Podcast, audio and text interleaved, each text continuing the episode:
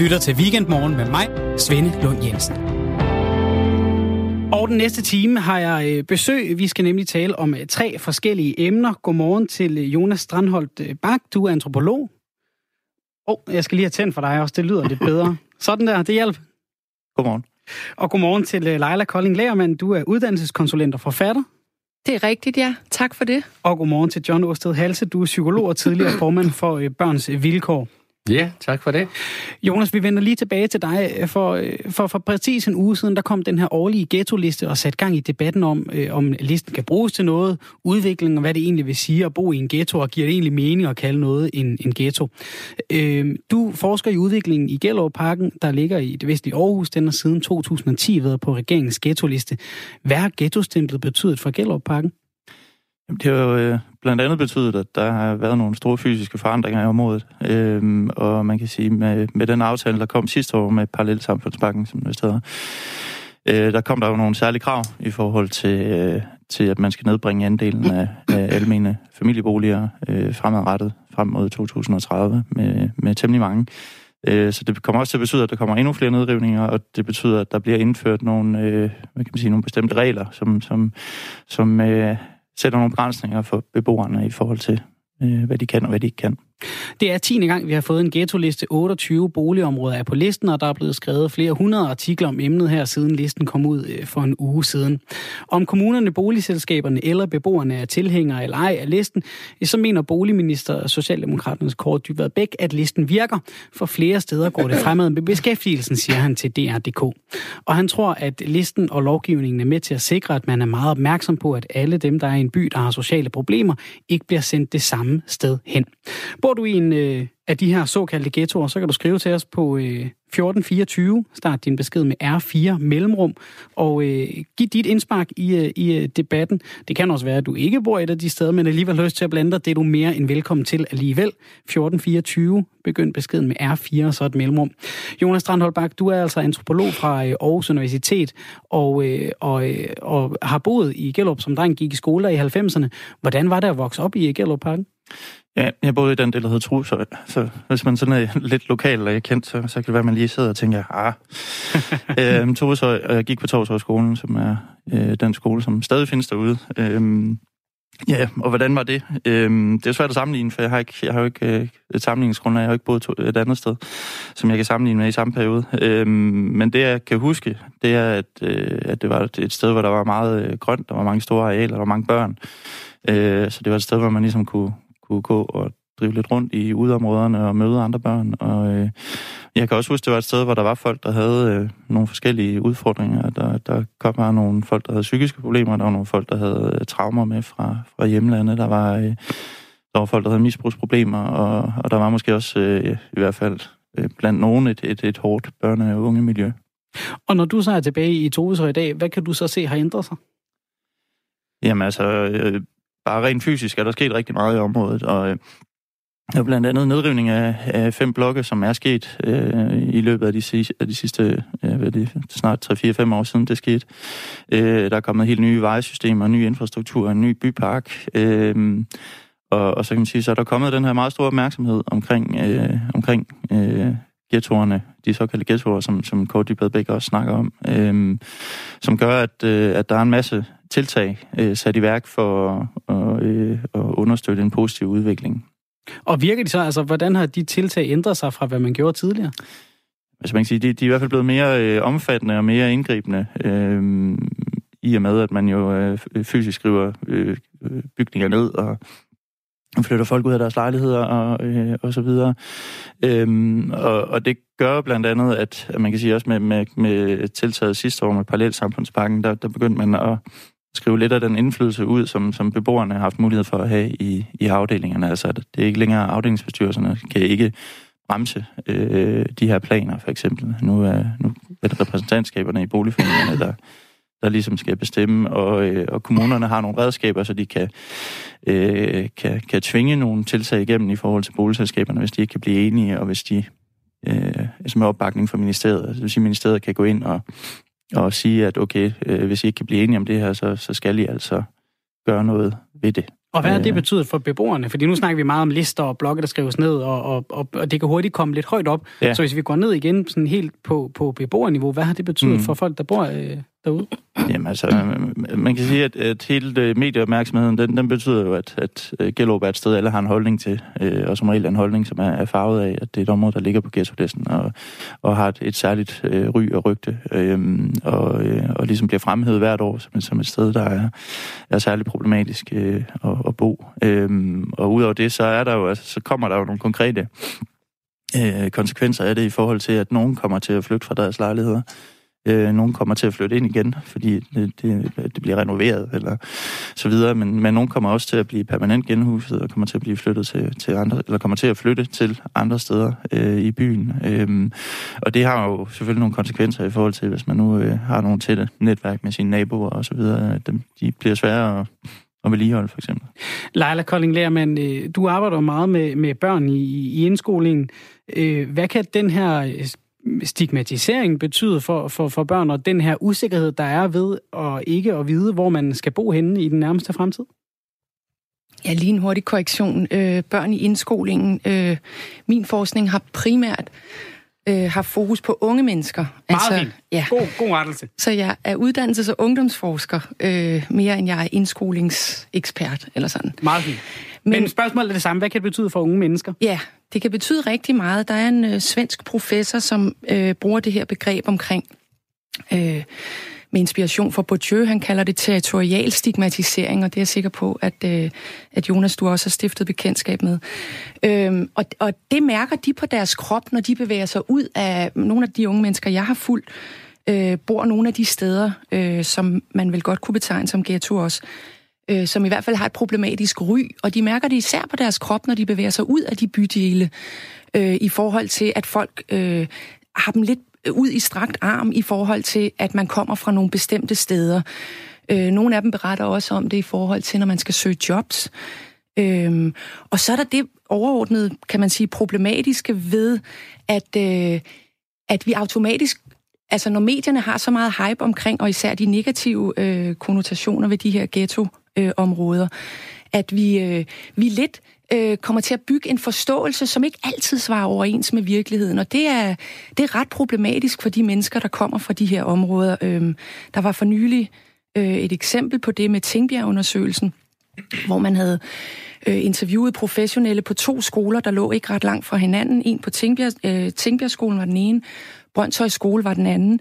Øh, hvor det viser, øh, at øh, de professionelle på Brøndshøjskolen havde langt øh, hvad kan man sige, øh, nogle forventninger til de unge mennesker, der øh, kom og gik øh, på Tingbjergskolen, end der faktisk var grund til at tro. Altså de mente, at kriminaliteten var langt højere, end den faktisk var øh, øh, øh hasmisbrug og så videre. Så, så det der med, at man automatisk kommer til at forvente noget bestemt, det er meget problematisk for, for, øh, for de mennesker, der, der bebor de her områder. Øh.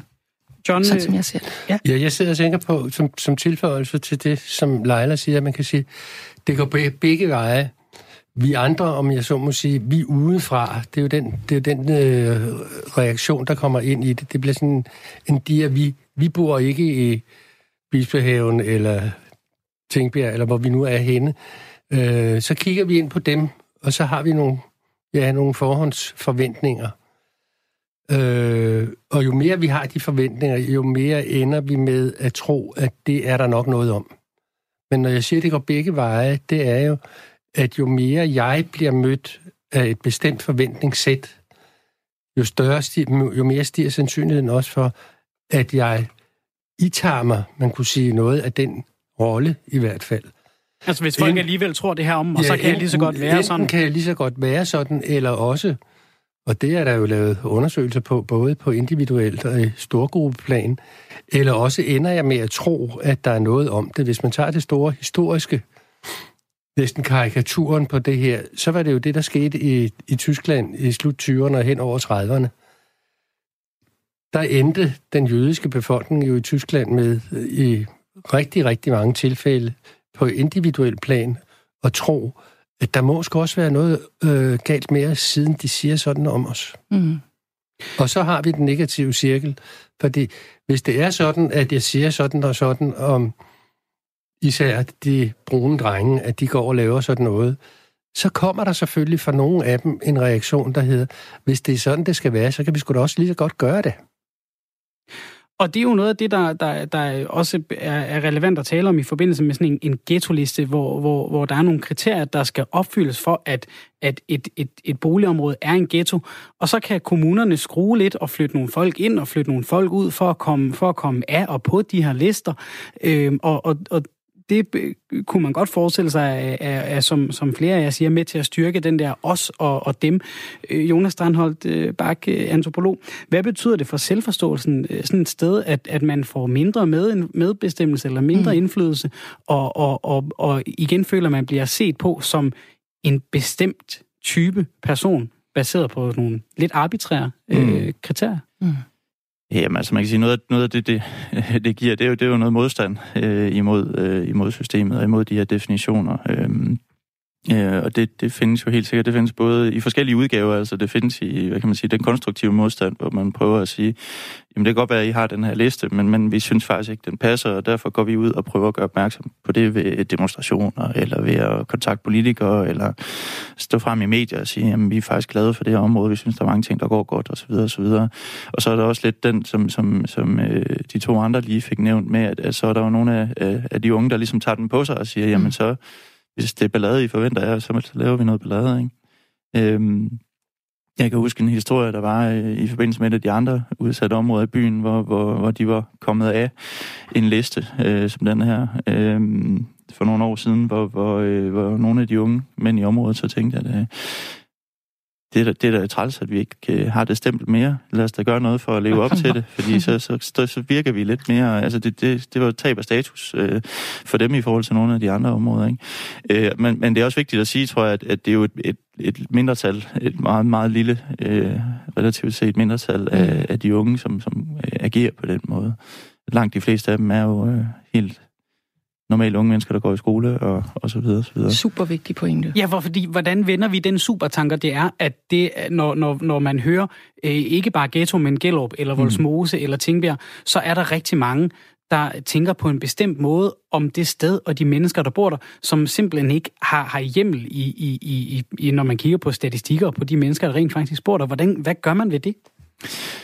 Ja, det er jo et rigtig godt spørgsmål, og det, det tror jeg, der er mange, der... Du kan blive rig, hvis du har svar, Jeg blive rigtig rig, hvis jeg svarer måske, eller...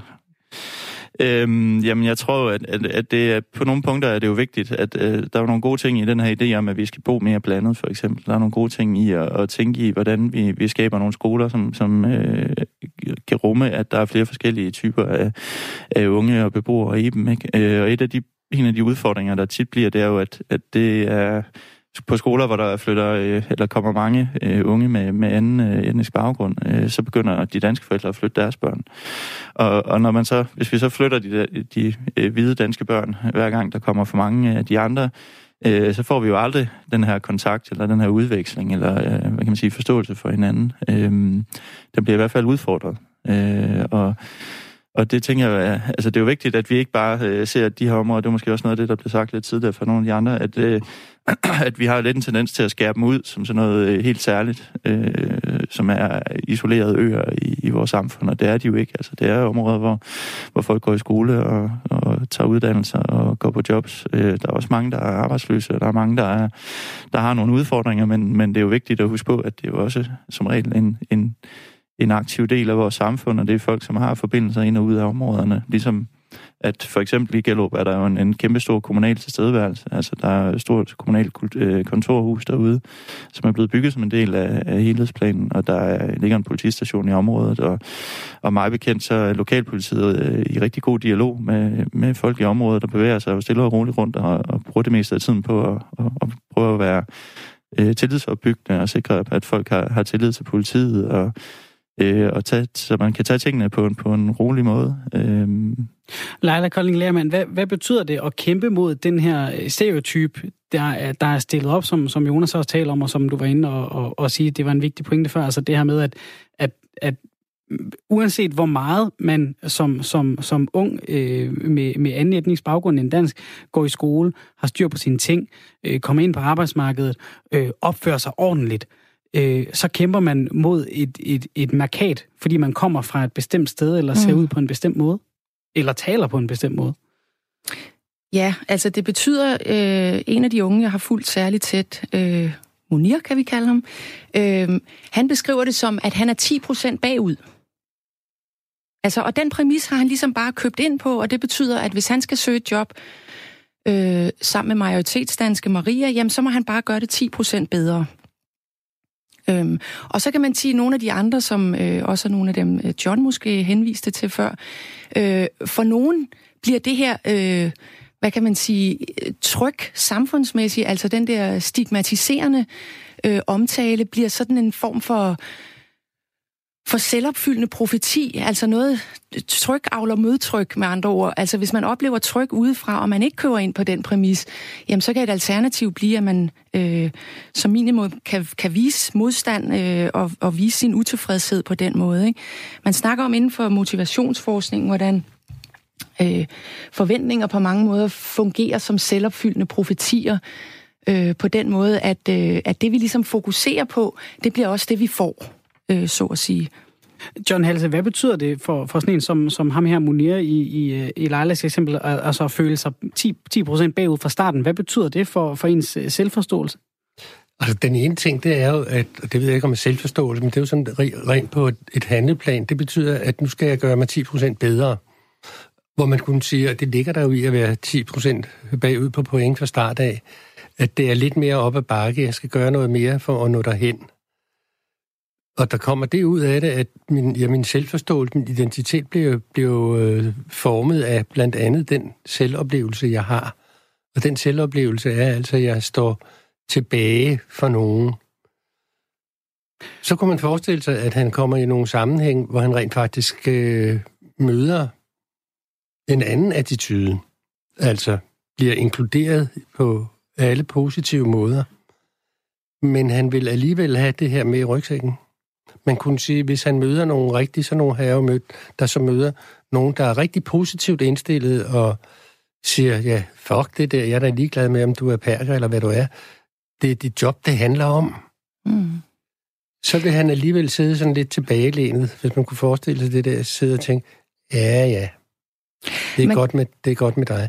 Det er jo det, som du refererede til før, Leila. Ja. Ikke? Det er jo altså... det, han kalder at blive habitueret så ja, voldsomt ind præcis. i formet grundlæggende til en livsindstilling. Ja.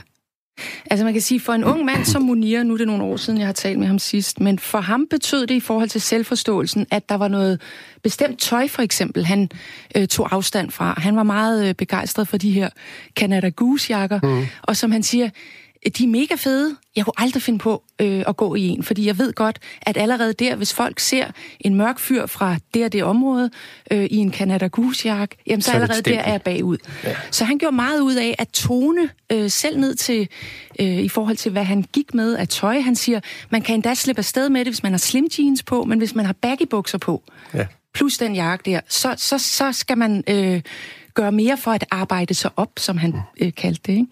Og Leite, vi vender tilbage til dig nu øh, og, og skal tale lidt mere om, øh, om det her med øh, forventninger. 9 procent af dem, der bor i Danmark, øh, er ikke-vestlige indvandrere eller efterkommere, ifølge Danmarks Statistik. Og, og Leila Kolding Lehmann, du er uddannelseskonsulent og forfatter til bogen Farvede Forventninger. Er der forskel på at være, at være brun og hvid i det danske uddannelsessystem? Hmm. Ja, altså jeg vil ønske, at jeg kunne sige, sige nej, der, der er ingen forskel overhovedet, men det, det er, der er en veldokumenteret social ulighed øh, i skolen, også når det kommer til øh, etnicitet og, og med etnicitet, hårdere hudfarve, kan man sige. Så ja, der er forskel. Du har øh, skrevet i debatindlæg i politikken den her uge, børn med sort hår og brun hud oplever ikke altid skolen som værende deres sted, eller at de bliver mødt på samme måde som deres hvide klassekammerater. National såvel som international uddannelsesforskning har peget på, at det blandt andet handler om øh, menneskers, her lærernes, forståelse af, hvad det vil sige at have minoritetsetnisk baggrund i skolen. Hvorfor er der forskel på, hvordan øh, de her børn bliver mødt i, øh, i skolen?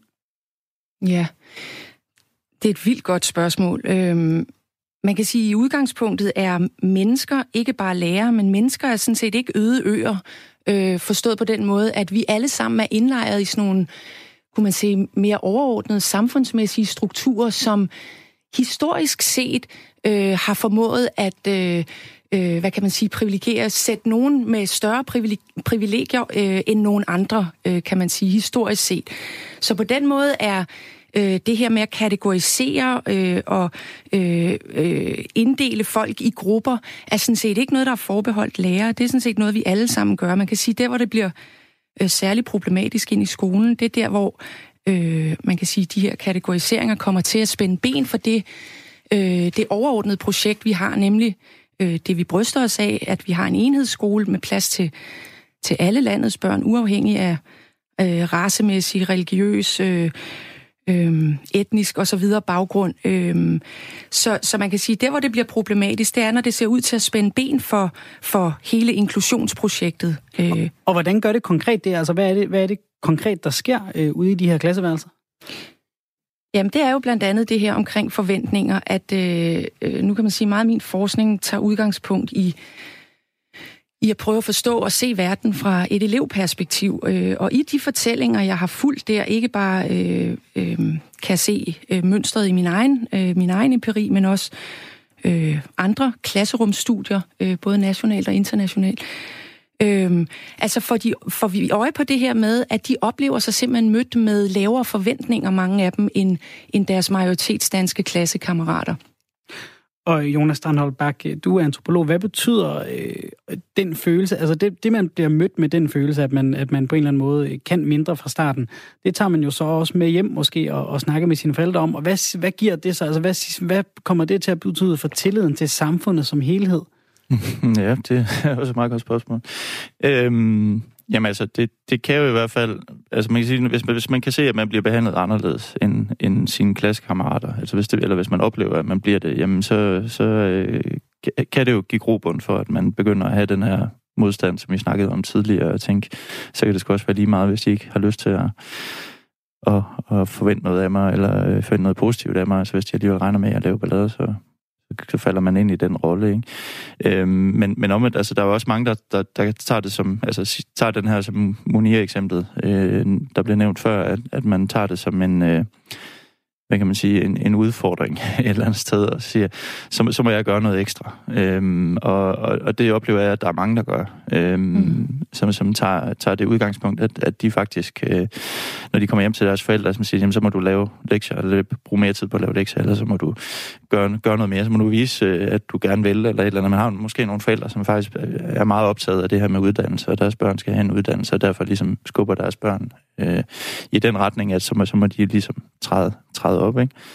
Øhm, men det er klart, at, at øh, det, det gælder selvfølgelig især, når, når hvis vi har nogle, nogle unge eller nogle børn eller unge, som, som i forvejen har, øh, har nogle udfordringer, som, som har svært ved at, øh, at passe ind, eller hvad det nu kan være, øh, har svært ved at leve op til nogle faglige krav, og, og man så oveni får den her negative forventning. Altså, så, så øh, det, det er nok værst for dem, der, der, øh, der er på kanten i forvejen. Og på den måde kan man sige, at det her med, undskyld hvis jeg ja, afbryder, det er så fint. Øhm, øh, på den måde kan man sige, at det her omkring spørgsmålet om etnicitet, sort øh, hår og brun hud osv., øh, det er spørgsmålet, om, om det kan stå alene. Det peger min forskning på, at det ikke kan. Altså det blander sig også med, når nu du siger sådan der, Jonas, i forhold til hvordan man læser lektier øh, og så videre, om man tager tyren ved hornene og så videre og, og byder ind på den præmis. Altså det handler på mange måder også om de ressourcer, der ligesom er, øh, kan man sige, hjemmefra, mm. og på den måde blander det sig også med social klasse. Øhm, og på den måde, øh, altså det blander sig også med, med andre sociale kategorier, som for eksempel køn. Øhm, der er flere undersøgelser, der peger på, hvordan øh, pigerne klarer sig bedre end drengene. Så, så det her med, hvis man både er dreng, og man har etnisk minoritetsbaggrund, og man er øh, kommer fra det, man kunne betegne som et uddannelsesfremmed hjem, øh, ja, så har man måske vans- vanskeligere ved at læne sig ind i det, der foregår i skolen. Det er også dem, vi typisk får øje på i undersøgelser og forskning, som nogle af dem, der, der til synlædende falder, øh, falder igennem øh, i skole og uddannelse. Leila, helt kort, øh, de 10 procent, man så kan føle sig bagud, kan de så også betyde, at man tror, man møder modstand uden at gøre det? I sådan en skolesituation?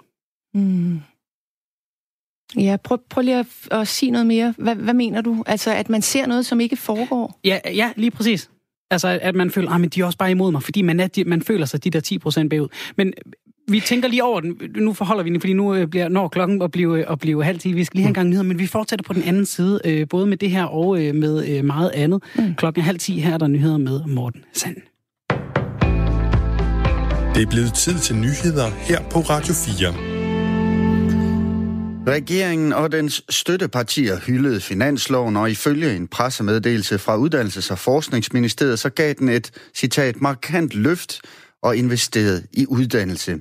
Men en gennemgang af den økonomiske prioritering i aftalen viser, at der på flere punkter ikke er tilført flere penge. Det skriver Jyllandsposten.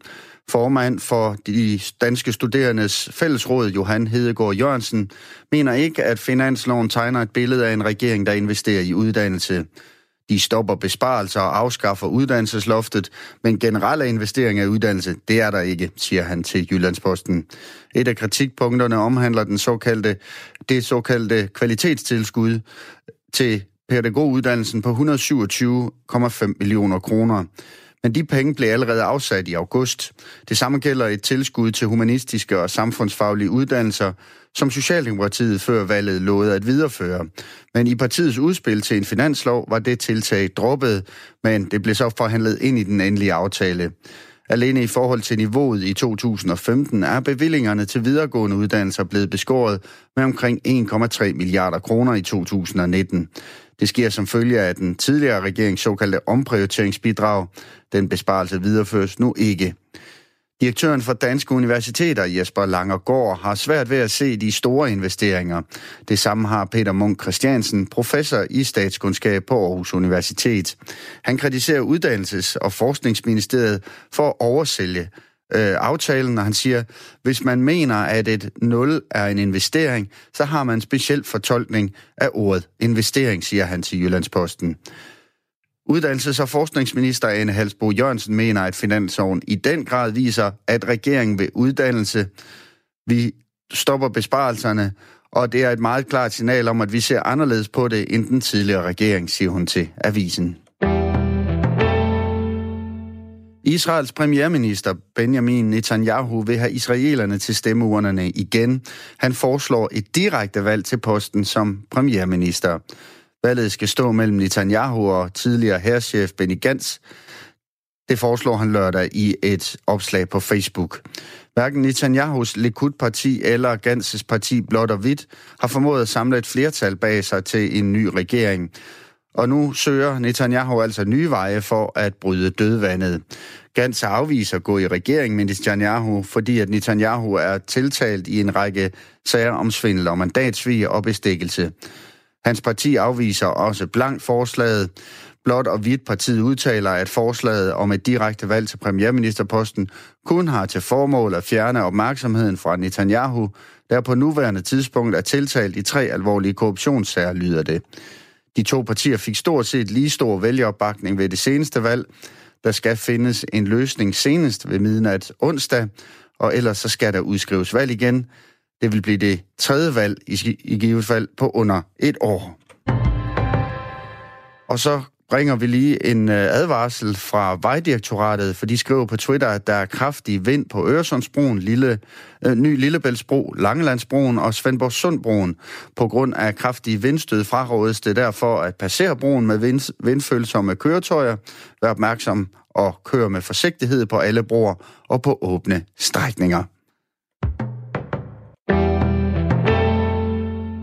Vejret det bliver først overskyet med udbredt regn, og så i løbet af dagen klarer det noget op med byer sidst på dagen. Og temperaturerne de lægger sig mellem 7 og 10 grader. Du lytter til Weekendmorgen med mig, Svende Lund Jensen. Og i studiet er øh, antropolog Jonas øh, Strandhold Bak, Leila Kolding Lermann, uddannelseskonsulent og øh, forfatter, og John Osted Halse, psykolog. Vi var ved inden nyhederne at tale om farvede forventninger, det du kalder det, Leila, i, i skolen. Altså, hvad, er det for nogle forventninger, som, som ikke etnisk danske børn bliver mødt med, når de kommer ind i, i skolesystemet? Og jeg var ved at formulere et spørgsmål, som jeg ikke kom helt i mål med, Leila. Jeg prøver lige igen. Vi har tidligere, øh, i forbindelse med, med at vi også har talt om ghettoer øh, tidligere på, på morgenen, talt om, at, at nogle af de her unge mennesker, som kommer fra, fra ghettoområder, på grund af, af de, øh, øh, hvad kan man sige, forventninger, der er til dem, eller de øh, øh, forbehold, der er over for dem, hvor, hvor de kommer fra, hvordan de ser ud, baseret på, på fordomme osv., de kan godt føle sig 10% bagud. Og nu snakker vi om, at, at de så i skolen også kan møde modstand ved, at, at læreren har en eller anden form for forudindtaget forventning til dem, bare simpelthen på grund af, hvordan, hvordan de ser ud og hvor de kommer fra. Kan de to ting, øh, hvad kan man sige, clashe så meget, at man kommer ind øh, i skolen og føler sig de der 10% bagud i forvejen, fordi det er det, man har fået fra medierne og folk omkring, øh, øh som ikke lige bor der, hvor man bor, og allerede i forvejen tænker, det her, det her system, det er imod mig, det er ikke et system for mig. Det, det tager ikke hensyn til mig. Nu, nu er du der, Leila. Kan du høre mig nu? Nu kan jeg. det er godt. Fortsæt endelig. Altså, øh, ja, så i forhold til det, du egentlig spørger om, det er, øh, kan, kan de nogle, nogle gange få, have en oplevelse af noget, der ikke øh, er rigtigt. Ja, er det det, det, du spørger om? Ja. Lige præcis. Så i stedet for, så, altså jeg vil hellere have en nysgerrighed på, hvis, hvis det her nu ikke er sandt, at der kommer et barn og har den her oplevelse, hvis det nu ikke er sandt, så vil jeg være optaget af, hvordan søren kan det så gøre, være, at det her barn sidder med den oplevelse af, at det er sådan, det er. Mm. Så snarere end at gøre mig til dommer over, er det sådan, det er, eller er det ikke sådan, det er, så kan jeg bare konstatere, at mange af de her børn sidder med denne her oplevelse. Og hvordan kan vi tage bestik af det? øh, som professionel i skolen. Ikke? Og hvordan arbejder du så med det? Fordi det her det er jo netop noget af det, du er ude på skoler og arbejder med. Ja. Øh, altså, der, findes ikke sådan en endegyldig øh, løsning til, hvor, hvordan, vi, øh, hvordan vi kan arbejde med det her. Øh, jeg har i den bog, du selv nævner i starten, Farvede Forventninger, øh, kommer jeg med et bud på, hvordan man kan arbejde med det, jeg betegner som en kritisk fagbevidst pædagogik. Og det handler i udgangspunktet om øh, at anerkende og øh, altså at være bevidst som professionel om denne her veldokumenterede ulighed. Øh, og på den måde også anerkende, at hår og hudfarve, øh, og herunder også etnicitet, nationalitet og religion, øh, religiøst øh, tilhørsforhold osv., øh, har afgørende betydning i både skolen og i det omgivende samfund for de her mennesker, i forhold til, hvordan de bliver øh, set, aflæst og forstået af andre mennesker. Så at anerkende den, fordi jeg ser øh, en del lærere, nu har jeg ikke bare fulgt en, nogle elever, jeg har også øh, interviewet, øh, hvad kan man sige, betydningsfulde voksne omkring de her børn. Og flere af de her lærere... Øh, altså agerer øh, det, vi betegner i forskningen som, som farveblind. Altså de, de øh, toner farveforskelle ned, og det er der ganske gode, kan man sige, historiske grunde til, at vi helst ikke øh, toner øh, farveforskelle op. Vi har set historisk set, hvad det øh, kan få af, af øh, voldsom betydning i forhold til ja, apartheid i Sydafrika, jødeforfølgelsen under 2. verdenskrig, slavehandel i USA osv. Så, så, så vi, vi ser ikke ret gerne, at hårde hudfarve gør en forskel. Men der er altså veldokumenteret, øh, hvad kan man sige, øh, gode belæg for at sige, at den ulighed eksisterer, og at den også eksisterer ind i skolen. Så som professionel kan man starte med at anerkende den præmis. Man snakker om øh, inden for uddannelsesforskningen, hvordan øh, hvordan skolen på mange måder er indrettet på det, man kunne betegne som øh, hvide middelklasse-idealer, og det er øh, helt tilbage også med Bourdieu, øh, en velkendt pointe, som øh, altså i forhold til det her med, at jo større overlap der er i forhold til det, eleverne kommer med hjemmefra, og det, de møder i skolen, jo større øh, øh, sandsynlighed er der i forhold til det her med, at øh, at eleverne faktisk læner sig ind i det, de forventer at læne sig ind i, forventes at læne sig ind i. Og så det kritiske i forhold til, en ting er at være så bevidst, at denne her ulighed øh, eksisterer, og at det påvirker børnenes selvforståelse, øh, at vi med andre ord ikke kan aflyse, øh, at hårdere hudfarve gør en forskel, og så forholde sig kritisk til det. Altså, øh, nu sagde jeg til at starte med det her med de samfundsmæssige strukturer. Altså, strukturer er jo ikke noget, der er lagt ned over os ovenfra. Man kan sige, at mennesker er med til at producere og reproducere øh, de her samfundsmæssige strukturer hele tiden. Så når menneskerne begynder at gøre noget andet, jamen så vil de her strukturer forhåbentlig også begyndt at, at ændre sig. John Osted Halse, du er psykolog og har tidligere været formand for, for Børns Vilkår. Hvad kan det betyde for, for børn, at de ret tidligt skal navigere i, i, i, i sådan nogle forventninger og, og fordomme? Hvad kan det betyde for deres, for deres psyke? Det er nogle store følelser at stå med. Altså børn skal jo helst bare have lov at være børn så længe som muligt. Det er i hvert fald sådan, at øh, hvis man skal navigere i noget, der er kompliceret og måske for kompliceret i forhold til ja, afhængig af barnets, den unges alder og udvikling, så stilles der jo nogle øh, krav øh, til de her børn, som de måske dybest set øh, udviklingsmæssigt øh, ikke er i stand til at honorere. Altså, der er jo, øh, hvordan man opfatter sin verden, hvordan man navigerer i den, hvad for nogle forventninger man har. Det er jo, når man summer det hele op, så, så er det jo, det er jo hjerne, det hele. Og hjernen er jo ikke færdigudviklet, mens man går i skole. Så der kan man sige, at der stilles simpelthen nogle krav til sådan noget med at kunne forstå den sociale situation, du er i, kunne forudse nogle ting, øh, kunne drage sine konklusioner på, når jeg så har forudset det eller hint. Hvad er det så, jeg skal gøre? Det er dybt, dybt kompliceret, og jo endnu mere kompliceret, hvis det ikke de får hjælp af de voksne, der er omkring dem. Ja, for... og, der, og der må man jo sige, øh, som jeg sagde på det, Leila sagde lige før, at vi har forskningsmæssigt også dokumenteret, at i skolen er der jo et problem, og her kan jeg igen sige, der går begge veje. Det er ikke kun børn med brune øjne og sort hår. Det er også børn fra andre sociale lag, end ja, det man kunne præcis. kalde det brede mellemlag, der simpelthen har for svært ved, eller har rigtig svært ved at forstå og dermed også knække skolens middelklassekoder. Mm. Og når jeg siger, at det går begge veje, det er, det gælder så god også for lærerne. Fordi lærere er om en hals jo rundet af det brede middelklasselag. Endnu da. Og, og, ikke noget peger i en anden retning lige i øjeblikket. Og det betyder, at der står to parter, der har svært ved at forstå hinanden. Og hvad kan det betyde for, for, for børnene? Fordi de bliver jo også voksne på et tidspunkt, der skal, skal være en, en deltagende og, og bidragende del af samfundet. Hvad kan det betyde, at det her første møde, det, det kan komme, komme med en skæv start? Må jeg ikke... Ja, endelig. Må jeg, må jeg sige en ting? Ja.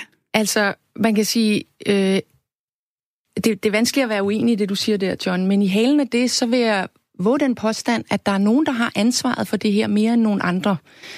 Øh, og jeg vil sige, det er de professionelle, som på mange måder har ansvaret for øh, at knække den der øh, øh, ja, ja, du snakker klart, om. Så på den klart. måde er vi også nødt til at tale om, at at noget af det her øh, ulighed og, og viden omkring, øh, omkring det her med social klasse, etnicitet osv., betydning ind i skolen, øh, er nødt til at fylde en hel del mere på seminarierne også, synes jeg, i forhold til, at lærerne faktisk bliver klædt på.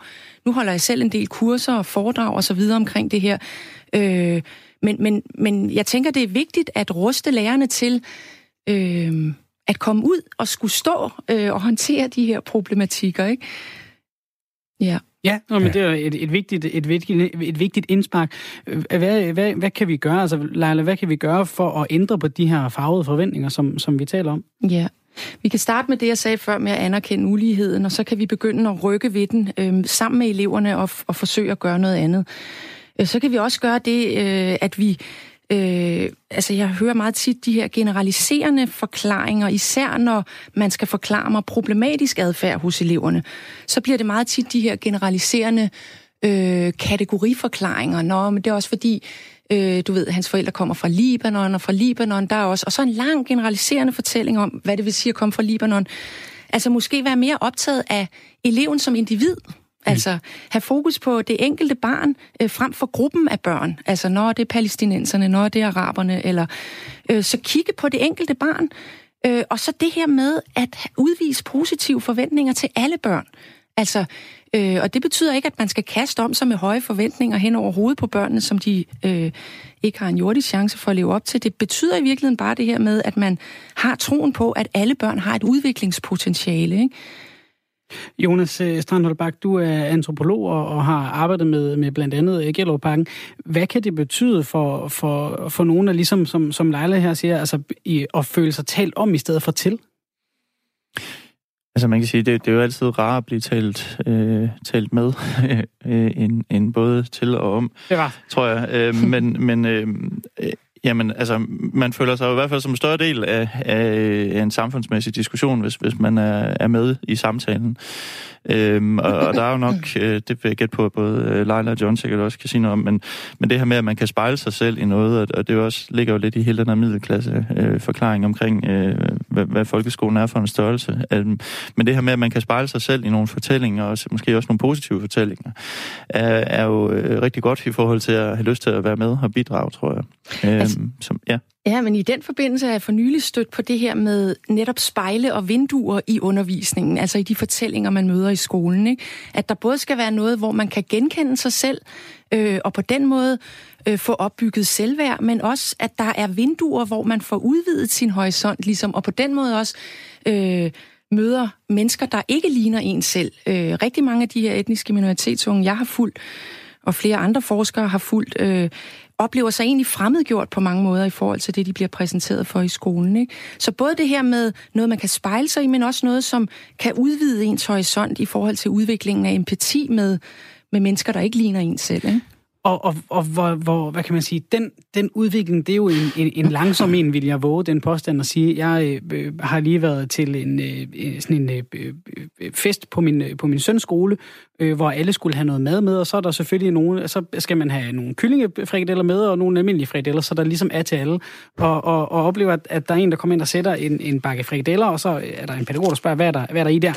Det er svinekød det er gris, det er rigtige frikadeller, ikke? Altså, det, det findes jo ikke kun hos de, det er jo ikke kun de professionelle, der, der, der øh, det er selvfølgelig klart, som du siger, Leila, det, det er det vigtigste, ikke?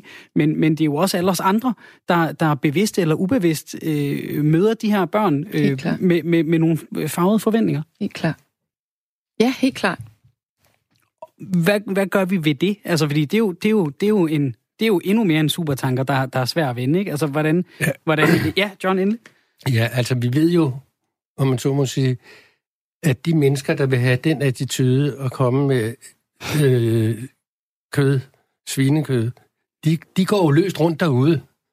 Det kan vi jo se i forhold til vores valg og sådan nogle ting. Ikke? Altså, der er mennesker, der mener, at det skal være, som det, som det er, og sprog, som det er. Og sprog er, afslører jo meget, ikke? Altså bare det, Svend, du siger før, der er, så, der er så en far, der kommer med almindelige frikadeller, ikke? Hvad, hvad er almindelige frikadeller i 2019, ikke? Mm. Ja, i nogens optik er det frikadeller, der er lavet, som, hvor mormor lavede dem, eller sådan noget, ikke? Lige den type af problemer, dem vil jeg jo gå lidt hen over og sige, jamen, så lad være med at spise øh, frikadeller lavet af svinekød. Herovre står nogen, der er lavet af lammekød. Slut. Mm. Færdig. Fordi det er jo også med til at afspejle den forskel, der er. Hvordan kan være folk øh, spiser rent ud sig? Hvordan i alverden kan det blive et issue mm. med den mangfoldighed af madtyper, vi har i dag? Nogen vil have grønt, og nogen vil have kød, og nogen vil have den ene slags kød, og nogen spiser ikke den anden slags kød. So be it. Er der nogen af jer, der lige øh, brænder ind med noget på det her emne, inden vi øh, skifter spor en sidste gang? Nej. Nej, det tror jeg ikke. Så bliv hængende. Nu skal vi øh, tilbage til dig, John Osted Halse, psykolog. Ja, jeg tænkte det nok. Ja, tidligere formand for øh, Børns Vilkår. Øh, som forældre, så lukker vi bedsteforældrene langt ind i vores øh, familie og, og, og vores øh, børns liv, men ikke helt dagen, hvor de må være med til at, øh, at bestemme. Det har du skrevet om i, i politikken i den her uge. Ja. Øh, du har skrevet blandt andet, for at slippe for konflikter, ender det med, at man som bedsteforældre helt stopper med at opdrage på børnebørnene, for man ved, at kommentar om børneopdragelsen og i det hele taget indblanding i børnefamiliens liv nærmest anses for at være en synd har du mm. altså skrevet i øh, politikken i den her uge. Hvorfor er det vigtigt at give plads til, til bedsteforældrene, når vi opdrager på vores børn? Ja, nogen har jo øh, i efterspillet efter sådan en artikel med de sociale medier, hører man jo meget bagefter. nogen har jo udtrykt, øh, at det skal man slet ikke blande sig i, og andre har sagt, at man bare var en gammel idiot, når man mente sådan nogle ting. Men den mere, kan man sige, seriøse eller alvorlige del i det her, ikke, det er jo, at virkeligheden er, at rigtig, rigtig mange forældre, og fint nok for det, har en dagligdag, der nødvendiggør, at der er noget backup fra anden, fra anden side. Når, for, når forældre rejser for eksempel til den anden ende af landet, så er et af deres første store problemer, det er, hvordan får jeg etableret et netværk, sådan der er backup i forhold til mine børn. Bor man relativt tæt på hinanden, bedsteforældre og forældre og børnebørn, så kan man bruge sine børns bedsteforældre, altså ens forældre, som den backup. Og det er der rigtig, rigtig mange, der gør helt tilbage, det er over 10 år siden, da Familielivs- og Arbejdslivskommissionen kom med sine forslag, der går det igennem den kommissionsrapport som en rød tråd, at vi må sætte vores lid til, at bedsteforældre kan redde de betrængte familier, børnefamilier på stregen. Og, og det handler om at hente og bringe nogle dage. Det handler om at have den faste passedag, hvor man har børnene overnattende. Det vil bedsteforældre rigtig gerne. Min pointe er, når bedsteforældre, som de ser ud i dag, fylder rigtig meget i deres børnebørns liv, så har vi sagt A, nemlig inviteret bedsteforældrene langt ind i børnenes liv, og dermed også ind i børnefamiliens liv. Så bliver vi også nødt til, om man så må sige, bide det sure æble, og sige, hvis de bedsteforældre skal være nogle aktivt deltagende, og ikke bare sådan nogle todimensionelle plastikfigurer eller papfigurer, der bare er legeonkler og kan gå i Tivoli og sådan noget, så skal de fylde fuldt ud. Det vil sige, at så har de også en mening om, hvad er hensigtsmæssigt for børnene, og hvad er mindre hensigtsmæssigt. Hvad er det, vi går, går glip af? Altså, hvad er det, vi ikke får med fra bedsteforældrene, når vi reducerer dem til, til børneafhenter eller legeunkler, som du siger, men, men derudover ikke har brug for så meget input i forhold til opdragelse? Hvad, hvad, hvad er det for et potentiale, vi ikke får med? Ja, det kunne være, der, det kunne være, der var andre opfattelser af, hvad der var hensigtsmæssigt og ikke hensigtsmæssigt i forhold til børnene. Lad mig give et eksempel. At jeg, kan, jeg kan sidde sammen med øh, min søn og svigerdatter, og vi snakker om deres to børn. De er næsten tre år og knap et år gamle nu. Øh, og vi har haft dem, øh, nu har vi ikke den lille endnu, men den store, og han gør sådan og sådan, og reagerer sådan og sådan i nogle bestemte situationer, observerer vi nu, når vi har haft ham i en weekend. De observationer skal vi delagtiggøre vores børn i, og sige, vi ser, at han gør sådan og sådan i den og den situation. Er det noget, I kender til? Ikke med løftet pegefinger eller sådan noget, men når vi gør sådan og sådan, så har vi ikke den konflikt. Det vil jeg bare sige. Og hvordan er det så, at det nogle gange bliver opfattet forkert på, på den anden op, side? Det, ja, det bliver jo opfattet som et angreb på, at det vi gør med vores børn, nå, det synes I så heller ikke er godt nok. Mm. Men der kan bestemt også være bedsteforældre, der oplever et angreb, når man kører den modsatte vej, ikke? og siger, Ja, ja, nu skal du jo tænke på, at opdragelse i 1972, det var fandme noget andet, end det er i dag. det, det var det også, dog ikke så anderledes. Der er ikke så stor forskel på 72 og 2019, som der var på 72 og 1955, skulle jeg helt at sige. Så, så man kan sige, det handler simpelthen bare om, at når man er kommet øh, ind i familien, sådan billedligt talt, som bedsteforældre, så må man øh, tage, når man er forældre til de her børn, mm. så må man tage hele pakken. Og jeg, og jeg siger ikke, at der i den pakke ikke ligger konflikter. Det er jo sådan set det, der er min pointe. Konflikterne kommer bare, hvis ikke vi kommer i dialog med dem og trækker nogle grænser. Og så kan man en gang for alle få nogle spilleregler og sige, jamen, den bestemmer, hvad børnene må og ikke må, når, de, når, når børnene er hjemme hos mig så har jeg jo givet som eksempel, de må simpelthen ikke spille frisbee med min vintage vinylsamling på 2000 LP'er. det må de simpelthen ikke. Det kan godt være, at de må det, når de er hjemme hos deres forældre. Det er så let, de har ingen vinyler. Men så kunne det være nogle andre ting. Så er vi i færd med at lære børnene noget meget vigtigt socialt. Det er, at rammerne, spillereglerne er afhængige af, hvad for en ramme du befinder dig i. Men forældrene og bedsteforældrene skal jo snakke med hinanden om, hvem er det, der styrer hvad på hvilke domæner. Jonas og Leila, hvad, hvad rører det i jer, det her øh, emne? altså, Kom bare, jeg, jamen det, jeg sidder selv øh, som mor til tre, og øh, har ikke forældre, der bor øh, i nærheden. Så jeg tænker i første omgang sikkert privilegie, eller privilegium at have øh, forældre, altså det vil sige bedsteforældre til de her børn, børnebørn, der, øh, der på den måde kan kan hjælpe til i hverdagen. Altså det øh, skal jeg være den første til at sige, at det kunne vi godt have brugt en gang imellem. øh, når det så er sagt, så mere en, øh, hvad er rigtigt, hvad er forkert? Altså, det er vel en afstemning af, øh, altså ligesom det er, når vi omgås alle mulige andre mennesker, øh, hvordan får man lige sagt det mere end at stå på sin ret til, at øh, jeg har ret til, nu har jeg hentet fire gange øh, på den sidste måned, så har jeg også ret til at blande mig i. Altså, man må jo... Jeg ved ikke, jeg tænker, det... Altså, der er jo meget forældrebashing i øjeblikket, altså i forhold til, hvad forældre øh, bør gøre bedre, både i forhold til børn i institution, børn i skole, øh, og nu også fra forældresiden. Øh, altså, så jeg tænker, det, det handler vel om at gå, gå, gå øh, gelente frem, eller hvad, hvordan siger man? Altså, øh, man vil da sikkert gerne have, have gode råd, men... Øh, Ja, hvis, hvis det bare bliver en lang kritik af ens opdragelse det, hele tiden, så det er jo, det er, det er jo ikke nogen, der enig med dig i, at, at øh, det her handler jo bestemt ikke om at bashe nogen. Nej. Øh, det handler om øh, dialog. Ja. Fordi hvis man tager hvis man siger, jamen, hvornår opstår, hvor opstår konflikterne? Altså, jeg sidder jo med klienter af til, hvor det mm. handler om en mor og en bedstemor, kan man sige, ikke? Jo. Den 60-årige og 30-årige, der har nogle konflikter. Og der vil jeg da sige, når de konflikter opstår, så er det da bestemt, fordi kommunikationen er gået helt galt. Ja. Og det er ikke fordi entydigt, at det er også den mor, der ikke vil have, at mormor eller farmor må noget som helst. Nej. Det er lige så vel bedsteforældren, der trænger ind og mener, at hun eller han, ofte en hun, har nogle autoriserede, rigtige meninger om, ja. hvordan tingene skal være, baseret på en opfattelse af, det kunne man sandelig ikke, da jeg var i den alder. Og der vil jeg sige til bedsteforældre her, det er en, måske af mange, men i hvert fald absolut en af de helt afgørende bemærkninger, man aldrig skal komme med. Nej, for hvor fordi, meget... Hvor meget... Fordi der er ikke noget i dag, der er, som det var for 40 år siden.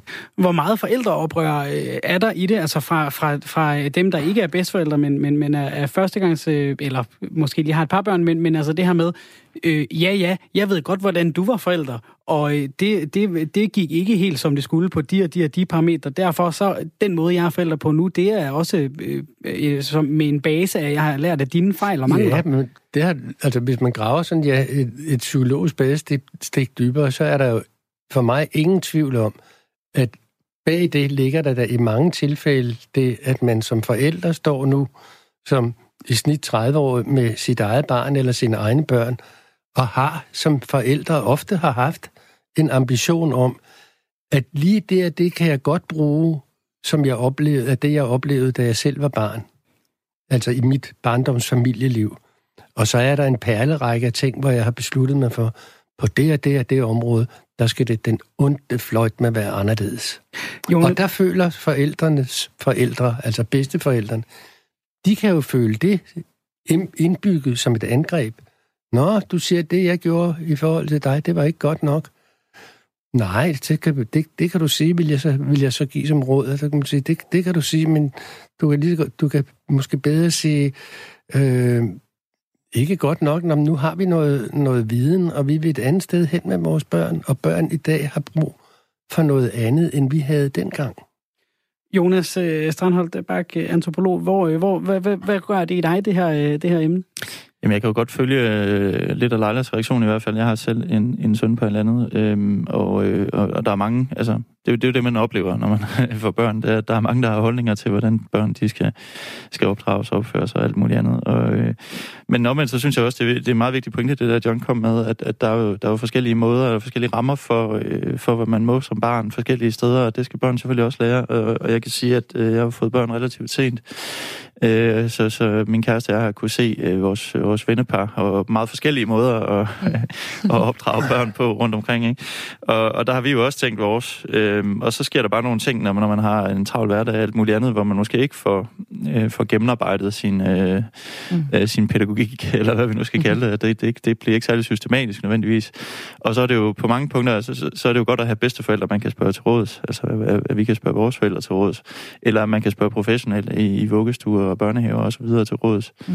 Øhm, og og så, så tænker jeg, så må man jo også være åben for det, men, men det er jo også øhm, selvfølgelig med en, en forståelse for, at nogle gange, så, så kan man godt blive lidt træt af at høre øh, andres meninger om, hvordan man, man gør. Men omvendt andre gange, så har man jo virkelig brug for at få noget input, fordi man, man står og tænker, hvad i alverden stiller jeg op ved den her situation? Ikke? Jeg tror, min hovedpointe, det er den med, at når bedsteforældre, som de gør mere end nogensinde, fylder i, børn, i deres børnebørns liv, så kan man ikke forvente, at de ikke har nogen meninger om de børn. Derfor bliver man nødt til at tage dialogen, og begge parter skal være opmærksom på, at møde hinanden, kan man sige, med kærlighed. Altså grund, grund, det grundlaget er jo selvfølgelig, at både bedsteforældre og forældre elsker de her små båder, mm. og vi vil dem det bedste. og så møde hinanden med, øh, med respekt. Og det er måske en, en, meget god, øh, en meget god måde at runde det hele af på, altså møde hinanden med respekt. Der er i hvert fald nogle klare tråde og, og trække til, hvad vi ellers har øh, talt om. Jeg vil gerne sige tak til jer for, at I var med øh, her i dag. Jonas Strandholt Bak, antropolog, Leila Kolding Lærmand, uddannelseskonsulent og forfatter, og John Osted Hals, psykolog og øh, tidligere formand for øh, Børns Vilkår, for øh, at give lidt flere nuancer på, øh, på, øh, på de emner, I hver især sidder med, end man måske lige normalt får med i, øh, i, i hverdagen. Det, det hjælper tit at, at tale lidt mere om tingene, end, øh, end bare lige at øh, berøre dem kort. Tusind tak. Klokken er øh, så småt ved at være 10, derfor siger jeg tak for i dag. Fortsat god dag.